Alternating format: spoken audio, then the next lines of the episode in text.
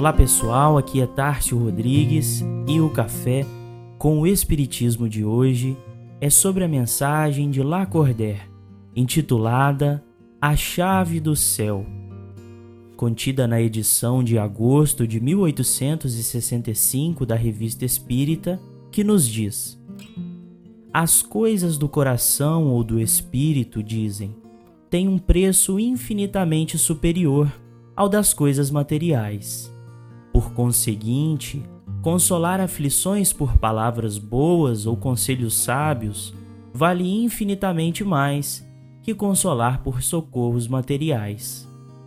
Seguramente, senhores, tendes razão, se a aflição de que falais tem uma causa moral, se encontra sua razão numa ferida do coração. Mas se for a fome, o frio, a doença, numa palavra, se causas materiais as provocaram, bastarão vossas doces palavras para acalmá-las?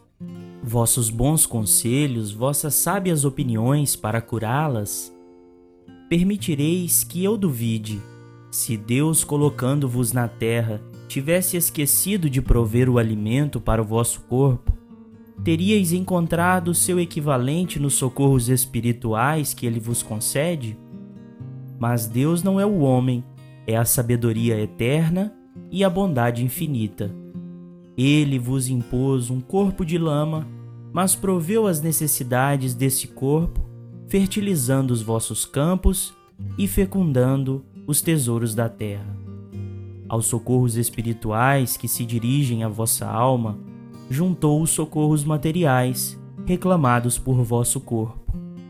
Desde então, e porque o egoísmo talvez tenha despojado o pobre de sua parte na herança terrena, com que direito vos julgais quites para com ele? Porque a justiça humana o excluiu do número dos usufrutuários dos bens temporais, vossa caridade não encontraria uma justiça mais equitativa a lhe fazer? A mensagem que nos adverte para a importância da caridade seja ela a de um dia ou da vida toda, seja a moral ou a material, mas a que sempre se preocupa no provimento das necessidades humanas em seus aspectos mais justos e nobres, está inteiramente fundamentada pelo que observamos em O Livro dos Espíritos. Após a questão 717, temos o comentário de Kardec. A civilização desenvolve o senso moral e, ao mesmo tempo, o sentimento de caridade que leva os homens a se prestarem mútuo apoio.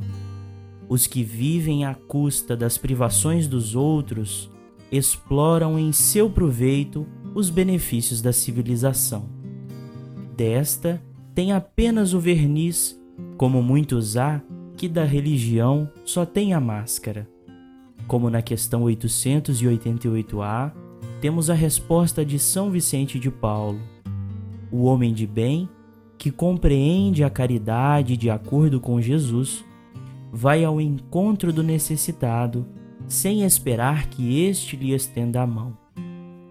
Inferimos, portanto, que a chave do céu que construímos para nós e para o próximo está na prática da caridade que provê o necessário para quem quer que seja próximo ou distante, e muito mais do que a graça divina na hora excepcional, é apenas dever nosso, sabendo que se hoje é o outro que conta com o nosso esforço, amanhã seremos nós mesmos a pedir amparo e socorro, seja material ou moral, de bom grado ou compulsoriamente. Como conclui Lacordaire, velai pelo futuro de vossos filhos. Preocupai-vos em lhes preparar dias calmos e tranquilos em meio a esse vale de lágrimas. Deixai-lhes mesmo em depósito uma pequena herança que lhes permita continuarem o bem que haveis começado. Isto é legítimo, mas jamais lhes ensineis a viver egoisticamente e olhar como deles o que é de todos antes e depois deles, os autores de vossos dias, os que vos alimentaram e guardaram, os que protegeram vossos primeiros passos e guiaram vossa adolescência, vosso pai e vossa mãe, têm direito à vossa solicitude. Depois vêm as almas que Deus vos deu como irmãos segundo a carne, depois os amigos do coração, depois todos os pobres, a começar pelos mais miseráveis. Como vedes, eu vos concedo temperamentos e estabeleço uma hierarquia conforme aos instintos do vosso coração. Entretanto, tomai cuidado para não favorecer demasiadamente a uns com exclusão dos outros. É pela partilha equitativa de vossos benefícios que mostrarei a vossa sabedoria, e é ainda por essa partilha que cumprireis a lei de Deus em relação aos vossos irmãos que é a lei de solidariedade. Fiquem com Deus e até o próximo episódio do Café com o Espiritismo.